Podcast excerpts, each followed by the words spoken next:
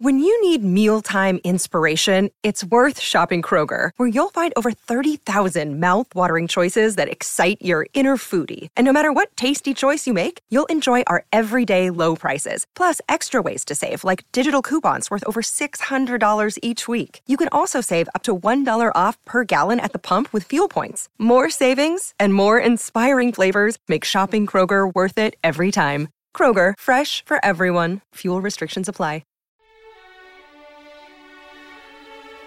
Absolutely surreal that it has been 15 years. 15 years to the date, to a day that for so many of us, directly affected or not, we remember every single detail of that day, night, and aftermath. Everything. And in these 15 years since, when you reflect and when you share your personal stories of where you were, and to some as incredible as there are those who have graduated college and have zero recollection of what happened that Tuesday morning in New York, the nation's capital, and just outside of Pittsburgh, today's American youth, many were not even born. But when you mourn and reflect, it is astounding to realize how much of this world that we live in, how much of our lifestyles as Americans, our relationships, our freedoms, our culture, technology, how much everything has changed so drastically.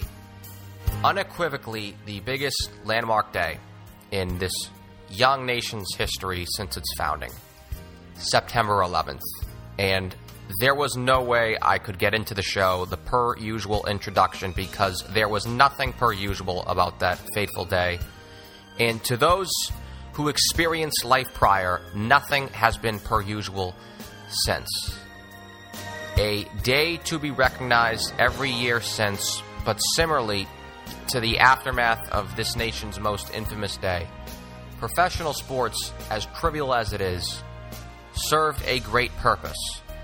Particularly to those in New York, baseball aided in the healing process to those most directly affected by the tragedies for centuries in civilization the arts, theater, sport, its means of entertainment, finding that appropriate balance to never let it completely consume oneself, to never let it supersede greater causes, but rather to serve as a simple distraction.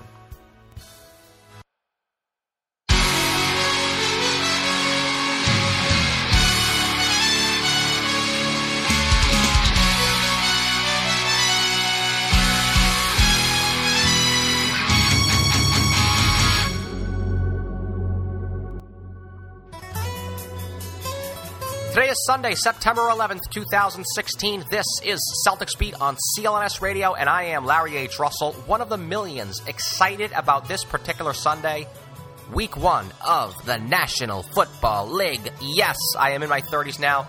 No, I'm not a grump yearning of a league that was once less soft, less goodelled, but still giddy enough for five plus months of NFL Sundays. Later today, the Miami Dolphins visit the Seattle Seahawks 4:30 game on CBS. I cannot wait for that game because yeah, Seattle's a good team. I think they're going to win the Super Bowl. But today's featured guest will be calling that game alongside Dan Fouts for CBS. Yes, Ian Eagle of the NFL on CBS, but to this broadcast, the voice of the Brooklyn Nets for the Yes Network, Mr. Eagle will return to CLNS Radio as part of our primer series. We have done the meat of the NBA's Eastern Conference for the Boston Celtics potential playoff opponents and relevant foes for 2016 17. Now it is time, as we do so every year, to see how things are playing out and could shape out for the Nets in 2017. I know the well being of the Brooklyn Nets is almost always on the mind of Celtics Nation. I wonder why. You know, so far the two draft picks, courtesy of Brooklyn, courtesy of the Fable trade, which sent Paul Pierce, Kevin Garnett, and some other scraps down to Brooklyn. The four draft picks owed to Boston. So far, they have yielded James Young and Jaylen Brown. Eh, uh, tech, so technically, thus far, the best yield has been one Ian Eagle, an annual post Labor Day pre NFL season tradition for him to grace us with his presence on Celtics Beat and to give CLNS Radio the state of the Brooklyn Nets franchise, and he will do so yet again. A 2016 edition coming up on episode number 174 of Celtics Beat, which this week is being brought to you by Casper. Casper, an online retailer of premium mattresses for a fraction of the price, because everyone deserves a great night's sleep. Get $50 off any mattress purchase by visiting casper.com slash Celtics and enter promo code Celtics and American. In the spirit of the where were you when, as this specific day brings out, but a little more jovial here, I remember where I was on draft day of 2013 when this trade was going down or rumored to go down. It was completed during the actual draft prevented Paul Pierce and Kevin Garnett from retiring in Celtics uniforms, which I wanted to see. I thought there was value, especially in years past when there was talk of breaking up that group. About a year and a half prior, there was there was nearly a completed trade in 2012 that would have sent Paul Pierce to Brooklyn for a draft pick, not three, although a draft pick that ended up being Damian Lillard. But I was totally against trading away Pierce and Garnett in a Jerry Reinsdorf like fire sale of take whatever you can get. I thought there was metal to having Pierce spend his entire career with one team. I thought there was metal to having a guy like Garnett around Kelly Olynyk and Jared Sullinger and other potential young players at the time. But when I woke up that next morning and I read that those three selections acquired from Brooklyn had zero protections on them, I knew right then and there that that trade was well worth it. And it was more obvious that season when the Nets, who in 2014 that was as good as they were going to be. They struggled mightily that year. They had a good second half of the season, but flamed out early in the playoffs, got beat handily by Miami, and that was it. That was the max of that Nets team because that team was all in for that year. Pierce leaves, Deron checks out, and they are where they are now, heading into the season as Las Vegas odds on favorite to be the worst team in the NBA. And while this trade has crippled the Nets, they have been able to make a high draft pick really since the new decade with Derrick Favors Brook Lopez. One could literally field an all star team with the picks the Nets traded away, not just to Boston and to Atlanta for Joe Johnson or to Utah for Deron Williams, all who produce minimal res- return for Brooklyn. But as mentioned earlier, trading away a lottery pick, which turned out to be Damian Lillard for Gerald Wallace. I know Celtics fans remember well who Gerald Wallace, and now the Nets under their new GM, Sean Marks they have to try and recuperate some of these draft selections that they've already dealt away and still have yet to part with. As this past June, they had to trade Thaddeus Young, one of the best players in their team, to Indiana for a first round pick. It is a complete uphill battle for them. I correlate it to Japan in the 1990s. Their central bank and government went all in on their economy and new infrastructure. They ended up building crap, and all they were left with was a pile of debt. The 1990s was the lost decade for that country, likewise for the Nets. That is what the 2010s will be. We know that the trade has put a stranglehold on that organization, but for as much as it has hurt Brooklyn, we do not know how much it will help the Celtics. You know, yeah, you read so many articles of what a genius Danny Ainge is, how he fleeced Brooklyn, but how much will this trade help the Celtics? We actually don't know yet. It remains to be seen. It remains to be seen, and I'm not sure that's a phrase we wanted to hear some three years after the deal. So many have high hopes of paying major benefits to the Celtics franchise. I once penned two springs ago how this deal with the Nets could be that Herschel Walker deal for the Celtics franchise. Could be because right now all Boston has to show for it are James Young, who's well on his way to not being on this roster, and Jaylen Brown, who he himself is far from a sure thing to be someone who can even contribute in this league. There has been zero concrete return thus far for the Celtics, and it's amazing too that the Celts over the last three years have amassed one of the best teams in the conference without any direct contributions from what was acquired from Brooklyn. Comma yet. Yes, I am well aware that there are two very more very high draft picks headed Boston's way in the next two years. But the real benefit the Celtics have had thus far from the deal with the Nets is that it has had an abstract benefit to the franchise. Just the looming positive return of the cascade of draft selections alone has made the glow on the Boston Celtics that much shinier, that much brighter. And while you can't put a measurement on it, there's no question it has helped when it has come to recruiting Brad Stevens here in the summer 2013, winning the Al Horford sweepstakes this past summer. So, fortunately or unfortunately, time will tell, and there remains no question that those draft picks with Jaylen Brown, the pressure is most definitely on him to be an impactful player in the NBA and in these next two upcoming drafts because while the Celtics are very good right now, for them to get go from very good to championship caliber, it almost entirely hinges upon what they're able to get from Brooklyn, be it directly selecting players who can become great Celtics or by eventually trading the selections for a value return. So here begins the Brooklyn Nets draft pick watch for 2017 on this September Sunday. But before we get into today's featured guest segment, I want to talk to the audience about Casper. Casper is an online retailer of premium mattresses for a fraction of the cost. They are revolutionizing the mattress industry by cutting the cost of dealing with resellers and showrooms and passing that savings directly to the consumer. Casper combines two technologies, springy latex foam and supportive memory foam, to create an, an award winning sleep surface with just the right sink and just the right bounce. Breathable design sleeps cool to help you regulate your temperature throughout the night, as I know from experience. You can buy it easily online and completely risk free. Casper understands of truly trying out a mattress that in all reality you spend a third of your life on. Casper offers free delivery and painless returns within a 100 day period, so you don't have to lie down in a showroom that is 100 days. And did you know statistically lying on a bed in a showroom has no correlation to whether it is the right bed for you? What are you waiting for? Get a Casper mattress for $500 for a twin or $950 for a king size mattress. Comparing this to industry standards, that is an outstanding price point. You can save an additional $50 toward a mattress purchase by going to casper.com slash Celtics and entering the promo code Celtics. That's casper.com slash Celtics and promo code Celtics. Free shipping applies to U.S. and Canada customers only. Terms and conditions apply. Okay, now to our featured guest segment. Ian Eagle of the Yes Network. Yes, this is becoming a yearly tradition for Ian. Usually, sometime after Labor Day and right before the NFL season, he bestows Celtics beat with his presence. And just before the NFL season, Week One is actually already technically underway, but today's full slate of games kicks off later this afternoon. So, from Seattle for today's Dolphins Seahawks game on CBS, Mr. Eagle, welcome back to CLNS Radio for your yearly September visit. Yeah, I feel like this is becoming some kind of tradition, Larry. Every year, right, right after around Labor this time. Day. Yeah, uh, this is this is now just part of my calendar, so I've I've incorporated it into my deal. We're honored, or at least I don't know who's paying that so-called deal you just referred to, Ian, because you've been very gracious with us these past few years, especially when your vantage point on the Brooklyn Nets is what it is, and the state of the Nets organization is so relevant to the Celtics and their fans do want to get right to business here with you and start the segment off the same way we have everyone else in the series. So I'll do the rundown on the Nets offseason. Additions guard Jeremy Lin, who had a nice season for the Hornets last year, killed the Celtics in a game late in the season. Longtime veteran Luis Scola, as well as Trevor Booker in the front court, guards Randy Foye and Greivis Vasquez, center Justin Hamilton. Also took a flyer on former number one overall draft selection Anthony Bennett. Subtractions gets interesting. Thad Young, he had a career season with the Nets last year. Biggest loss of note, traded to Indiana on draft night. They had a great offseason themselves. We just talked about Thad with Quinn. Also did not retain Jarrett Jack, future NBA coach one day, tore his ACL on the Nets last year. But unquestionably, the big move of the offseason, hiring former NBA player Sean Marks, been in the Spurs organization the last few years. So it's probably best to start off with that.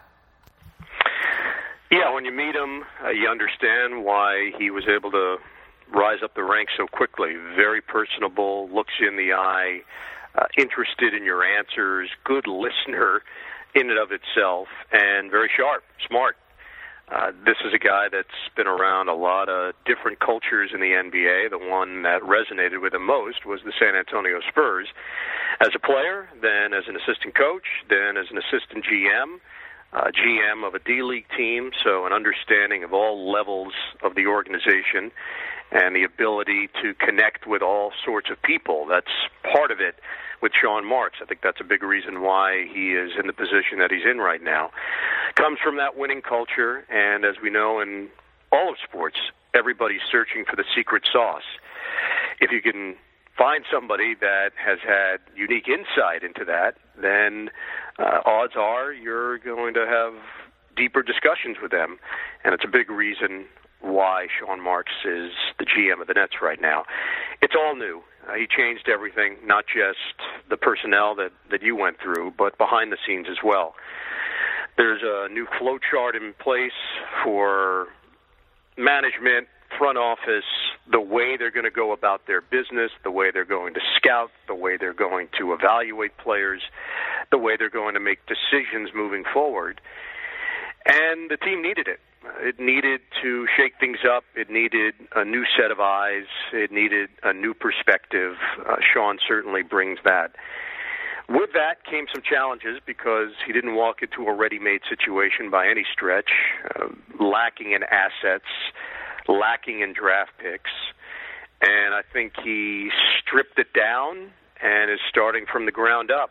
They swung for the fences on a couple of guys in restricted free agency and nearly pulled it off, but didn't happen on Allen Crabbe and Tyler Johnson. And at that point, they had to go into Plan B, Plan C, Plan D mode.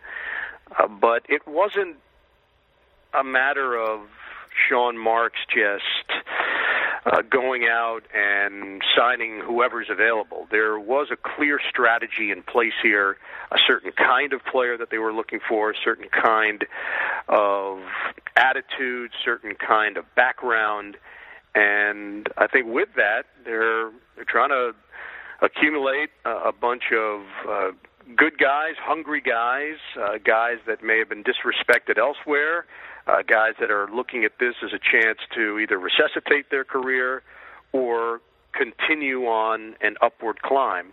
Not the biggest names out in the NBA that the Nets were able to, to grab, but uh, players that they believe can be a part of the start and the beginning of this next step in the process. What do you think the Nets were able to sell Marks on actually coming to Brooklyn and taking that job because of what you said, the lack of assets the Nets have and how long it's likely going to take them? There's a chance. I mean, he could get hinkied and damage his own personal career if he never gets to see it out. So, how are the Nets able to pitch their organization to someone like him? Yeah, look, we know that there are only a certain number of these jobs uh, around. there's there's a finite number. So when you're in the mix, when your name starts getting brought up, uh, you've got to weigh all of it. Uh, to me, if you're Sean Marks and you looked at this situation, uh, the positives were ownership is at a point where they are handing you the keys to the car. And they're telling you that we're not going to meddle. Of course, we're going to have an opinion, but we're going to let you do this the way that you see fit. We're going to let you build an organization. So the risk reward for Sean Marks, first and foremost, it's an NBA GM job. That's what he was aspiring to. Uh, learning under R.C. Buford and now taking those lessons that he learned and applying it to another team, another franchise. Second, the Nets around the NBA at this stage of their organization's development, it's understood that – uh, this is not a win now scenario. So uh, there there is going to be a grace period here for Sean Marks to put his plan into place. There isn't an expectation level like there might be in some other cities that it has to happen tomorrow. Wanted to get good people in place, people that he wants to work with, people that he believes can be a part of something together to unify and build this thing and in some other cities and some other markets with some other ownership groups, uh, there might be a level of stress and angst early that it's got to happen right away. Uh, he's going to be given a chance to do this and do this the way that he sees fit. That's not always the case. So I think he looked at that as a positive as opposed to a negative that some others may not be up to the challenge. Then the other part is just flat out confidence, believing that you can do this, believing that you do have a formula in place, not just being the guy that uh, is behind the scenes and is involved, but not with the final say. Now he's got the final say. And then the other part, which is just uh, the case for all of us in life, uh, a chance to improve his his life and his family's life, the financial part. Uh, this is a huge raise financially for him, uh, going from assistant GM to the Spurs to uh, general manager of an NBA team, and with that, the guaranteed finances that come with that contract. Yeah, it is still such a huge risk. I mean, I mentioned sort of that as an example to still take the position because you say, well, he's going to be given a grace period. But we all know how people react now in the age the information age. We say, oh, he'll be given three years, but you look at Sam Hinkie in Philadelphia. He really he came in. This is going to be five years. Was never really able to see it out because eventually people just sort of give in, and when they do, it really hurts. It's really detrimental towards one career in terms of getting up there. And excuse me, go ahead. You ready to speak? Yeah, but but Larry, you know, I would say this: it's not cut and dry. Uh, the the Sam Hinkie situation is certainly a, a valid example, but along the way, you have to analyze how things were dealt with. Uh, his inability to articulate his plan, his inability to uh, come to some understanding with the media in explaining what he was trying to do, and a fan base that was patient early, and an ownership group that was patient early, that ultimately started looking around and saying, "Well, what are we doing here? What what is happening here?" And that's part of it. In addition to being a savvy basketball mind, in addition to being smart and having foresight, you better be a good communicator in this job. And if you're not, you better make up for it in some other areas. Uh, there are GMs that are not the best communicators, but their moves have spoken for themselves. If your moves are going to come under scrutiny, you better have the ability to explain why, why you're doing what you're doing, not just to the media, but the media is a conduit to the fan base. Ultimately, the fan base and the ownership are going to make uh, larger, form larger opinions based on your moves. So I understand your point that uh, there is a honeymoon period, but like anything, uh, that honeymoon period evaporates. If you're Sean Marks and you're young, which he is in terms of being a GM, uh, this is his first crack at it. His hope, and the Nets' hope, is that he figures it out during this tenure, and that this becomes a situation where he's the guy for a long time. He's young enough to have this job for 20 years if everything goes right. We know that doesn't normally happen at this level. But there's also an understanding that this is uh, early in his career. He is, excuse the pun, but trying to make his mark and trying to show the rest of the league that uh, he does have a plan and he knows how to execute it.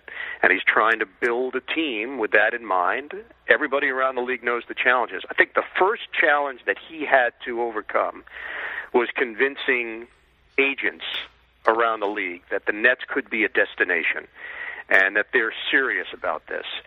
And although they didn't get Crabbe or Johnson, and by the way, there were no guarantees that either one of those two guys uh, will turn out to be standout impact players. But their scouting showed that they felt comfortable with either one of them or both, and paying them more money than the market may have indicated that they were worth.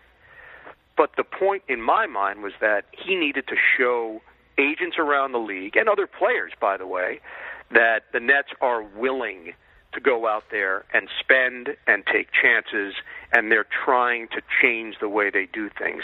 That's a big step in this league. Agents play a large role. Uh, you better have them and their attention uh, because ultimately, when you're making larger scope decisions, they're the guys in the ear. there's no doubt about it. They're whispering in their players' ears, and guys talk. Agents talk to one another players talk to one another. Uh, this is a free flowing information age where word gets out quickly and the team is trying to change the way they're perceived. Do you think he's going to be able to have success in doing that? Because the Nets are clearly putting a huge emphasis on player development, particularly this season. We kind of know what that's code for. And there also looks like they're going to try to reaccumulate as many of the draft picks as they possibly can being the yep. Thad Young example on draft night being the trade. Do you think he's going to have success doing that in this in his next uh, say 16 months, 24 yeah, months? well, we have to define success. If success is the players that he's gotten here are getting better and are improving. By the way, that's another way to indicate to agents and to players that you're serious about winning. There's this misnomer in the NBA and in professional sports in general that players don't want to be coached. And that could not be the farthest thing from the truth. They just want to be coached well. They do want to improve because if they improve, they make more money. They get a bigger contract. They secure a financial future for their families. They win instead of and, lose. Yeah, and individually and ultimately from a team standpoint. So if you're stressing player development and you go out and get a guy who, who's known for that. That's what Kenny Atkinson is known for. This isn't just saying it. This isn't just trying to create some headlines. This is actually backing it up with real action. Kenny Atkinson, I don't know uh, where the head coaching opportunity was going to come from. He was with the Knicks. He was with Houston prior to that. He had been in Europe before that. The and then gets tree. the job. Yeah, he gets the job with Atlanta, and then the extension of the Popovich tree with Mike Budenholzer, I think at that point is what opened the eyes to Sean Marks of wait a second, this is a guy that I need to talk to. And I, I know Mike Budenholzer well. He speaks very highly of Kenny Atkinson, the way he can deal with players, star players, and fringe players, uh, guys that are scraping, trying to get into the league and stay there. And that's a big reason why Atkinson is the head coach now of the Brooklyn Nets. Uh, were there other jobs that were going to pop up for Kenny? I don't know. It, it may have taken the perfect storm. By his own admission, uh, this was a perfect scenario. A New York guy uh, with young players on the roster and a general manager that has put an emphasis on what this man does best. That's not to take away from his skills as a, a game manager or a decision maker late in games. We don't know. Uh, this is new to him. He's been a head coach internationally, hasn't been a head coach in the NBA. But it was a foot in the door because he had made his mark. Uh, this, to me, is is part of the plan. Uh, this isn't a case where Sean Marks had seven guys on a list. He went through the first six, and then Kenny Atkinson was left standing. I asked him the direct question the day that Atkinson's signing was made official and the press conference was held. And he said, no, no, this was the list. Kenny Atkinson was the guy that they were after from day one. There's a reason why. He sees something in him, and he recognizes that he's got the right personality to work with. Uh, too often, and it happens a lot, GMs and head coaches don't see eye to eye. They're not on the same page. And relationships fracture. We understand that. This one is off to a very strong start because I think they share the same basketball ideals. Do you think the same basketball ideals and basketball philosophies are being that defense because Atkinson was pretty much Atlanta's defensive coordinator? They did have the number one defense in the NBA a few years ago, the number one defense in the NBA the second half of the season, and likewise, of course, that's the primary selling point of him being in Brooklyn? Yes, a big part of it a very big part of it. And look, defense, we know you have to have individual talent to play defense, but there is something to be said for team defense, understanding your assignment, playing together, not necessarily having the best players, but having guys that know how to work off one another defensively. And trust me, that will be uh, a major, major point of emphasis for this team. Uh, they're not star studded. Uh, it's that simple. Look up and down their roster. Uh, they're not going to get by on on that kind of star quality. What what they're going to sell is uh, the team concept and the fact that a lot can be done in this league uh, if you're on the same page and if there's a belief. And I think Kenny Atkinson, let's also not misinterpret what being a player's coach means. It doesn't mean that you're coddling, it means that you're trying to get the most out of them, but there's a mutual respect for how you go about their bus- your business. How hard someone works. Uh, that's something that's very difficult to quantify because different coaches have different means in which uh, to motivate their guys. I can tell you from uh, the brief interactions I've had already with Kenny and the ones that are still to come once we get into the meat of the season, I know that this guy is not going to be outworked. The gym rat term, which we toss around so often, uh, it's it's one that fits who he is and fits his personality. That's why he's here. That's why he has been able to get to this point and ascend to being a head coach in the NBA. Uh, he's he's someone that's going to put in the work, and I think that does rub off on your players. There's a fine line, of course. You got to know when you shut it down and let these guys rest and recover, and when mentally they've had enough. But Gregg Popovich uh, is very good at that. Absolutely, uh, might be the best ever. Uh, truly understanding what we we only see little brief glimpses into who these guys are during press conferences, occasionally when the NBA can mic these guys up, which I think is fascinating. Uh, the training camp stuff that NBA TV does, it's really really interesting to see how guys run their practices, the dynamic between head coach, assistant coaches, and players. I've always found that very fascinating. But we only get little brief snapshots of that. What is this guy doing on the team plane? Uh, calling a player over. What is this guy doing texting his players during off days or after a particularly good game or after a particularly bad game. The lines of communication, how you deal with players. This idea that well, you got to treat every guy the same. No, you don't. That's that's not true. That's not how it works. You have to uh, come up with a plan and tailor it to your players.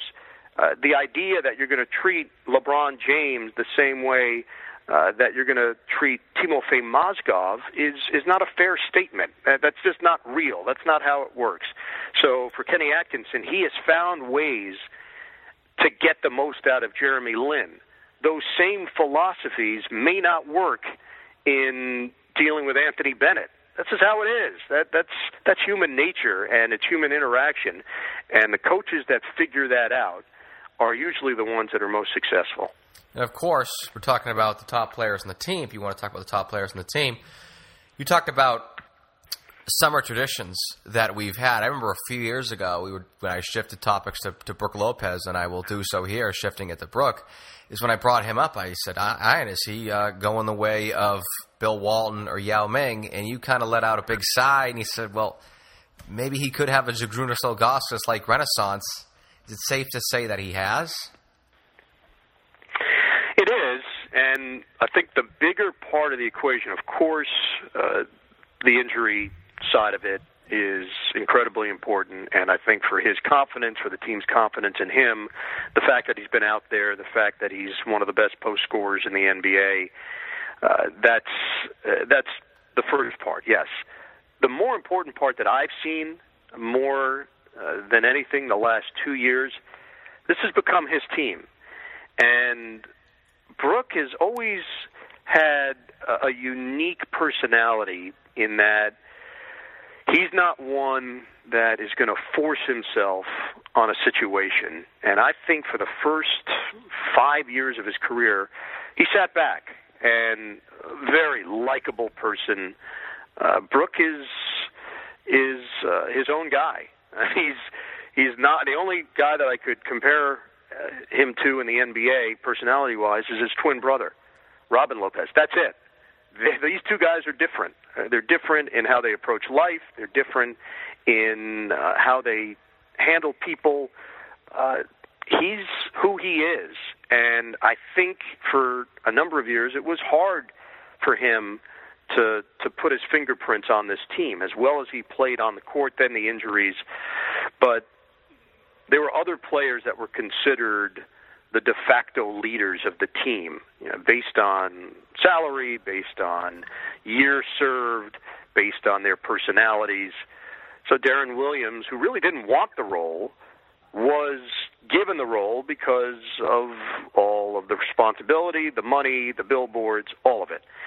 Uh, and he just didn't he didn't really care for it. That's that's not his way. Paul Pierce, ironically, at that stage of his career, didn't want to assume all of those responsibilities, but realized he had to based on the personality of the team. Kevin Garnett, uh, we know what KG brings to the table, but I think they all were saying like, "Hey, this has got to be more Brook, more Brook." He's finally at a point where he's comfortable, and not to say it's his team. It's not his team with with this net squad. Uh, they're going to spread the wealth, but I do think now his true personality can come through in that locker room. And there are people on the team that he has connected with, other players that he's found a bond with.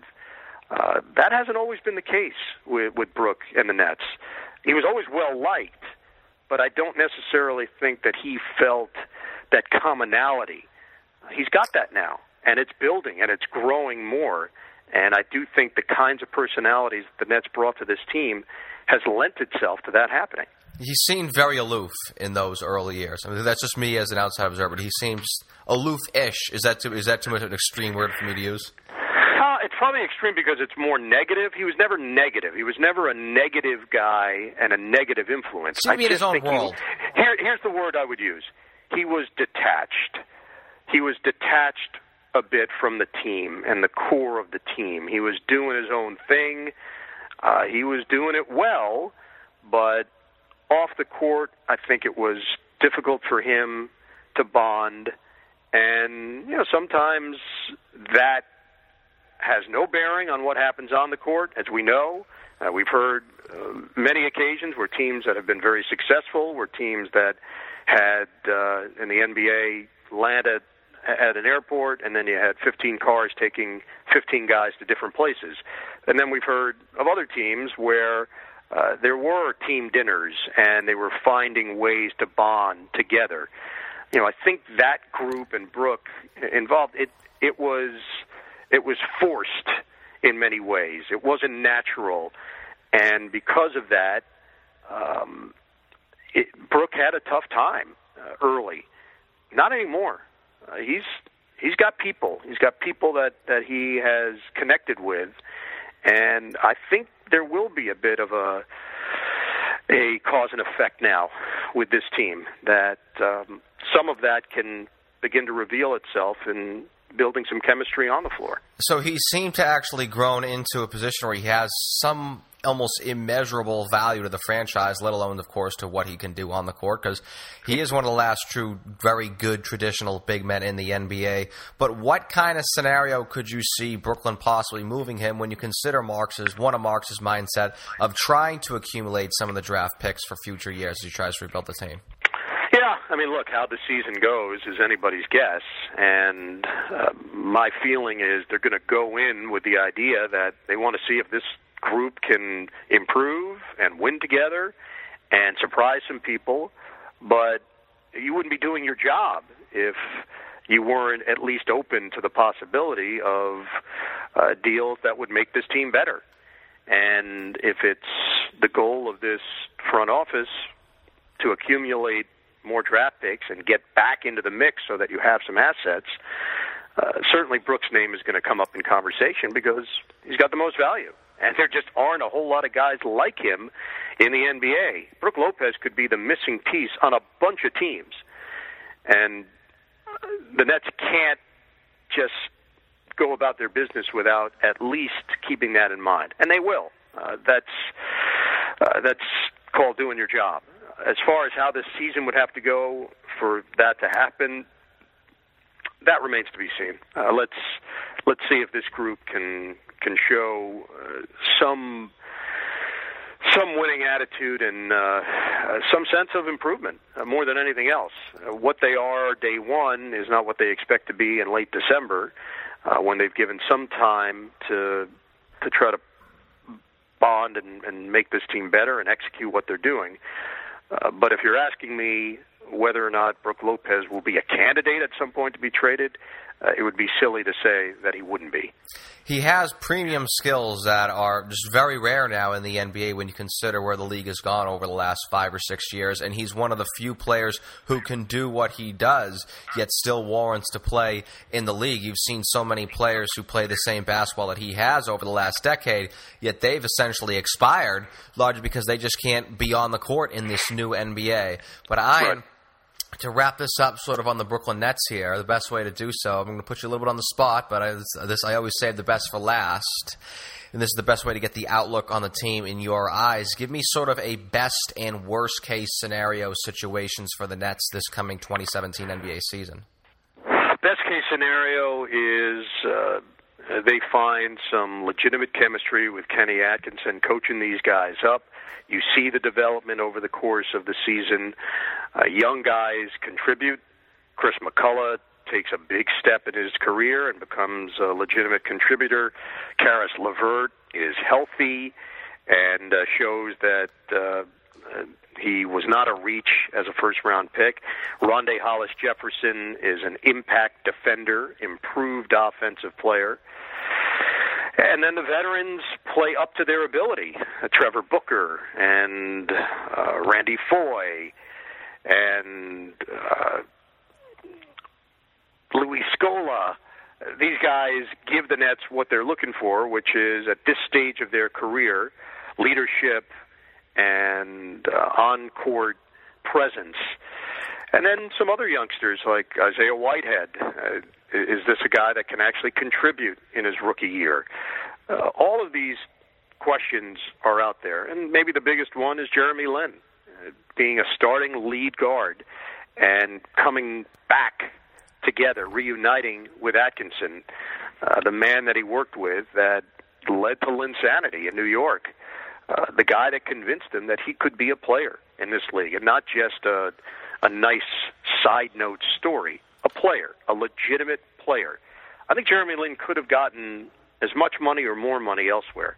Financially, I don't know if this was the best scenario for Jeremy Lin.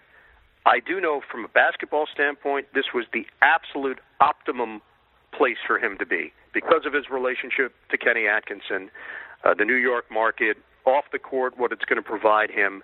Uh, social media wise, he is a star, and that will only grow based on the Big Apple.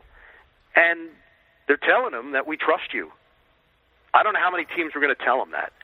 Uh, he may have may have made the same money or more money as a third guard or uh, a fringe starter, but someone else to compete with him in training camp. There's no competition. He's the guy. First time in his career in the NBA where he's been told you're good enough to lead our team. No questions asked. And I'm really interested to see how he handles it. You know, I called a bunch of those games in the playoffs last year with with the Charlotte Hornets, and there were moments where Lin really stood out, and there were moments where he was getting beaten on defense, and there were moments where he was forcing things as well. So, trying to harness that is going to play a large role in the success or failures of this team.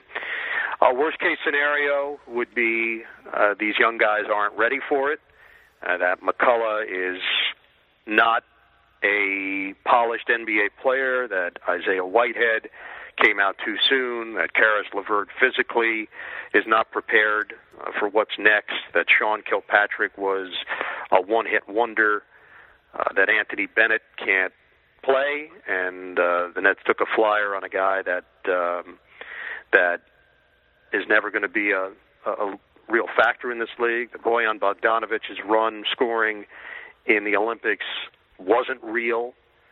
Uh, that Scola didn't have much left. Uh, that Randy Foye didn't have much left. That too much responsibility has been put on Trevor Booker to be a star. These are all worst case scenarios, and if these things happen, then uh, the Nets are going to struggle, and they're they're going to win you know in the vicinity of of 20 to to 22 games. I don't think the second part is going to happen. I believe that this coaching staff and this front office has uh, enough vision uh, to see that that this group can can actually go out and surprise some people and keep it in context what that means.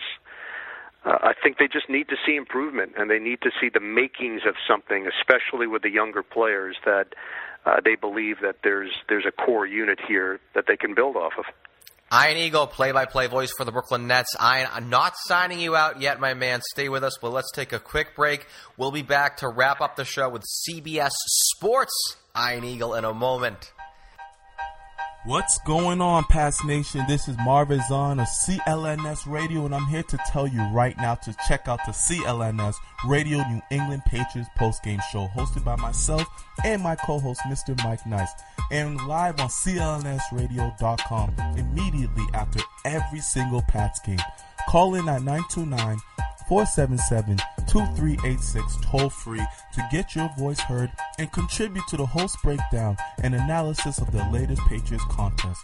We also got the stars and sorries of the day, Twitter posts for the play of the game, and everything else that is going on with the four time Super Bowl champions. Subscribe to the CLNS Radio New England Patriots postgame show on iTunes and Stitcher, and the best way Download the free CLNS Radio mobile app for on demand listening anytime, any place, anywhere. Yes, the New England Patriots post-game show here on CLNS Radio and CLNSradio.com, airing tonight live on the website CLNSradio.com and in the archives on the CLNS Radio mobile app. After tonight's Sunday night game in Arizona. The New England Patriots play the Arizona Cardinals, last year's NFC finalists against last year's AFC finalists. And I cannot like the Patriots' chances without Tom Brady in that game tonight. yeah, I guess that seems to be a, a theme in the New England area. Uh, look, years ago when Brady went down and Bill Belichick turned to Matt Cassel, and this team very easily could have made the playoffs that year. They didn't. They went 11 and five and and didn't make it. Uh, there were a lot of doubters back then as well. I've learned not to doubt Bill Belichick. Uh, I don't know if Jimmy Garoppolo can can step in and he hasn't looked uh, good. he has not looked and good. keep this keep this train rolling on the tracks. Uh, they always seem to find magic when they need it. And here's the bottom line: the difference this time around. Back then, you knew that Tom Brady wasn't coming back. Uh, this time, you do. You know he'll be back in Week Five. So they're not even asking Garoppolo to necessarily excel. What they're asking him to do is stay above water. And I think they'll figure out a way to stay above water.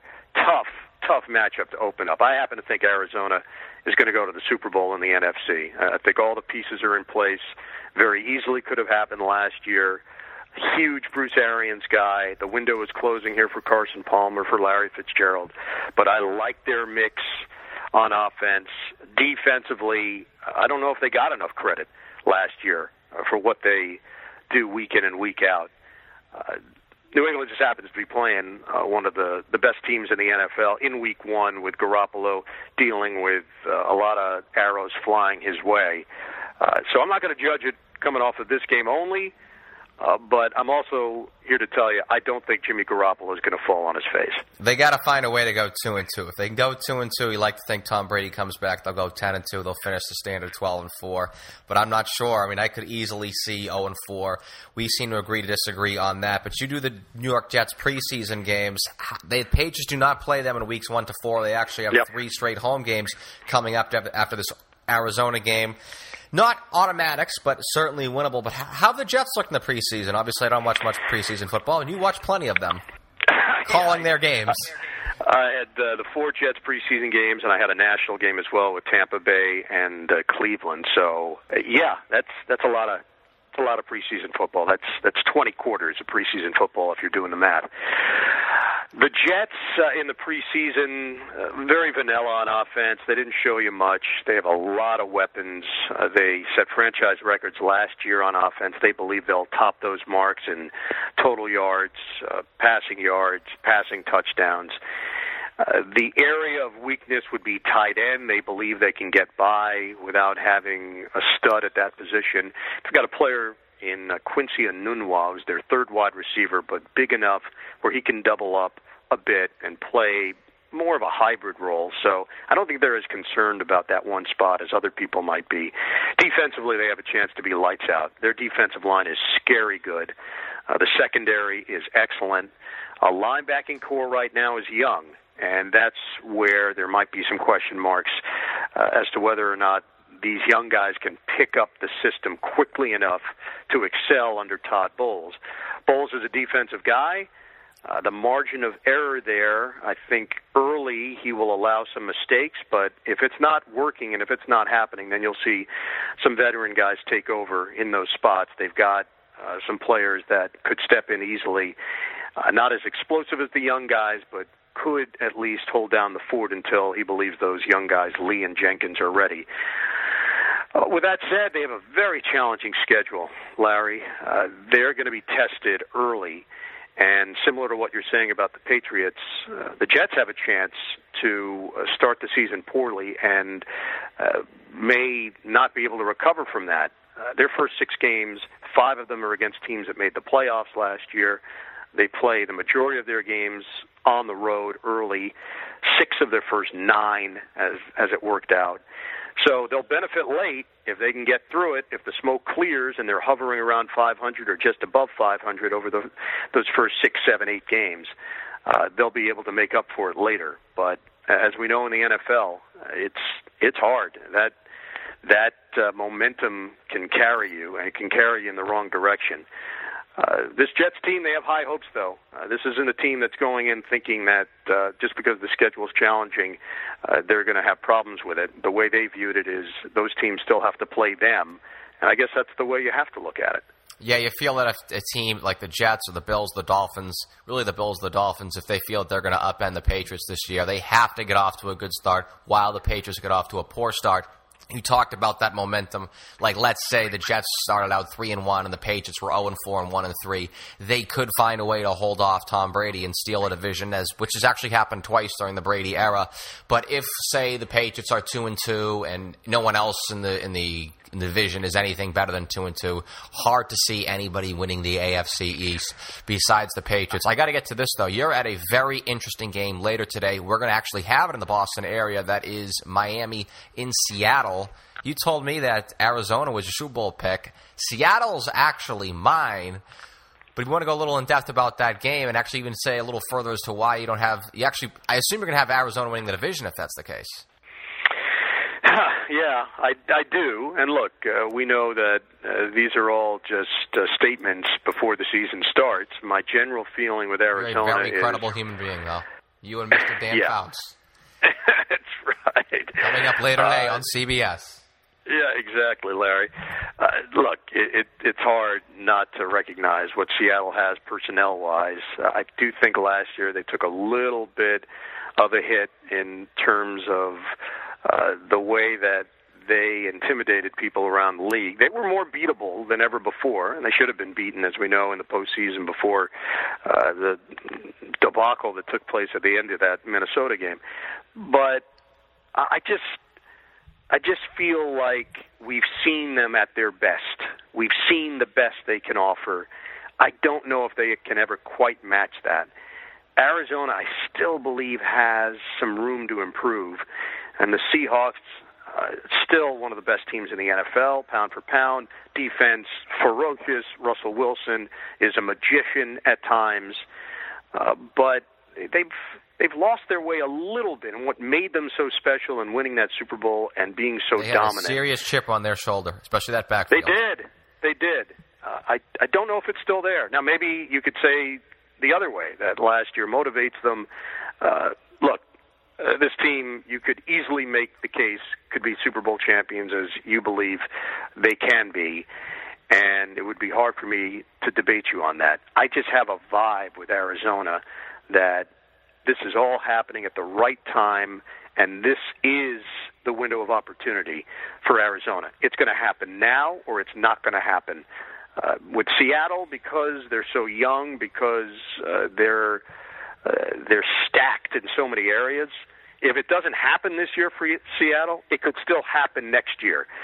Uh, so my general feeling with Arizona is uh, that this is just the right time for them. Yeah, you're there. You've been with them the last few days. Real quick though, when are we going to see you here in Foxborough? Or uh, call the first Patriots game. You do have your CBS coach, I believe, right? Uh, yeah, uh, first game I have, we have the first four weeks for the Patriots will be week four. Rex Ryan and the Bills in town to take on the New England Patriots. That's on television, and I do have the Patriots on a Thursday night game the week before on radio. On Houston, right? Is that the Houston game? Yep. Okay. All right. Last question to get you out of here, Ian Eagle. Arizona in the Super Bowl. Who are they playing? Arizona in the Super Bowl, uh, playing against whom in the AFC? I know that's been uh, the million dollar question. I've seen Pittsburgh selected quite a bit. I I can't see that. I don't I don't see that. Uh, I think they've just dealt with too many things. I know uh, those suspensions take place early. The hope is late that the Steelers can get it going. I do think they're one of the best teams in the AFC. Uh, when it's all said and done, I, I don't I don't see the Steelers in the Super Bowl. Denver, uh, the quarterback situation is concerning. Their defense is scary. Is the defense good enough to carry them all the way through once again? I'm uh, going to cast the vote of no. And now you look around the AFC, and uh, you've got surprise teams that will jump up a bit. Jacksonville will be better. Oakland will be better. I think Oakland's going to win the division, believe it or not. And with that said, I know that uh, you know this is just expected when I come on your show. I still think New England's the best team in the conference. It's the it's the default pick. It is the default pick, and you're doing so. It uh, is. It is, but it's the smart pick as well. It is. It is the smart pick, especially to this audience. Ian Eagle here on Celtics Beat around this Labor Day, and really best of wishes, Ian, as you get going on for the NFL season, and then of course the Brooklyn Nets season just a few weeks away. Ian Eagle of CBS Sports and the Yes Network. Thanks so much for doing this once again, my man. All right, Larry. Do you want to book 2017 now? You want to just get out of the way, or you want to talk at a later date? Uh, we can. We'll book it. We'll book it right now, September uh, eighth. okay, uh, I've written it in. Done. As always, that was awesome with Ian. Here's a guy that has the resume of resumes when it comes to announcers and the quality of work he provides, routinely ranked at the top of media watchdog groups and audience polls for his play by play work. Ian is called, as we all know, not just Nets games, the NFL playoffs, NBA playoffs, March Madness, U.S. and French Opens for tennis, the Masters at Augusta. He's hosted a talk show with Phil Jackson. I mean, he's done it all. And he has a whale of a schedule to not only be the voice of the Nets when the NBA season starts, and to do that with being one of CBS's lead announcers, getting the top games for the NFL, and then March Madness, going all the way up to the Final Four. So, I mean, like, like I said, I mean, really, really grateful that he joined us. And today, of all days, yes, NFL kickoff weekend, NFL kickoff Sunday, in a matter of hours, Ian will be on the call alongside Dan Fouts on CBS as part of their doubleheader. Can't thank Ian enough for joining us on a day like today to do our all important Brooklyn Nets primer. Ian, of all people, the voice of the team, gives us the final few hours of flexibility in his life. Goes to show what a platform Celtics Beat has become. And of course, we cannot thank the audience enough who not only tune in week after week, but who pass the show along to a friend or to friends. That's why this broadcast has grown to what it has over the last four and a half years now. So, as always, we cannot thank you enough for making this show the number one broadcast on the web dedicated to the NBA's winningest franchise, which in turn allows us to get guests like One Ian Eagle. Thank you, and once again, our small way of saying thanks are our contests, which also have a 360 effect of supporting this show as well. Again, still ongoing, a signed 8x12 photo by Paul Pierce himself hitting a 2006 game winner against the Denver Nuggets in Boston. You can still enter that contest by following me on Twitter at CLNS underscore LHR. That's it. Just follow at CLNS underscore LHR. In our newest contest, and winner announced in just two weeks. So you got to get on this one now. This is a good one. Two free tickets to the Boston Celtics Open practice at the TD Garden on September 30th. Enter by simply subscribing, rating, and writing a review for Celtics Beat on iTunes. Some of you have already done it. Maybe get a friend to do it to increase your odds but simply subscribe, rate, and review Celtics Beat on iTunes. Winner announced in just two weeks for two tickets to the Celtics Open practice on September 30th in Boston. The music, as you can hear, it is playing our outro courtesy of one Steph Legrateau, covering Boston's More Than a Feeling. So, yes, that means we're wrapping things up. Download the CLNS Radio mobile app to listen to podcasts such as this, as well as Celtic Stuff Live, Real GM Radio with Danny Leroux, Coach Nick's B-Ball Breakdown podcast, and as you just heard, the New England Patriots post-game show hosted by Mike and Marv going live on clnsradio.com tonight, immediately after tonight's Patriots Cardinals game on Sunday Night Football. That'll also be in the archives on the CLNS Radio mobile app to go alongside this podcast. Episode number 174 of Celtics Beat with featured guest Ian Eagle. Now in the bank, so let's wrap. Music for this show was provided by Chuck Dietz and Steph Legrateau. Be sure to follow us on social media. Twitter, I'm at CLNS underscore LHR. The show is at Celtics underscore beat. Like Celtics Beat on Facebook to keep up with the show at facebook.com slash Celtics Beat. Google Plus, Celtics Beat on CLNS. One final shout out to today's featured guest, Ian Eagle, play by play voice for the Brooklyn Nets on the Yes Network. And another round of applause for our audience for listening for yet another week. For sponsors, Casper and American Farmers Network, staff writer Eddie Santiago, graphic designer Taylor Otter, the founder of the network Nick Gelso, and myself, the executive producer and host. I'm Larry H. Russell. See you next Sunday for another edition of Celtics Beat, powered by CLNS Radio. Thank you for downloading another edition of Celtics Beat, which is supported by American Farmers Network. Do you have personal goals of losing excess weight and getting healthy? Well, you should. And you can't do that without a clean diet, and science is now spoken. 100% grass fed certified organic beef is one of the most nutritional options out there. Let AmericanFarmersNetwork.com provide the staples to your path to effortless weight loss and optimal health with their array of pasture raised and certified organic meat.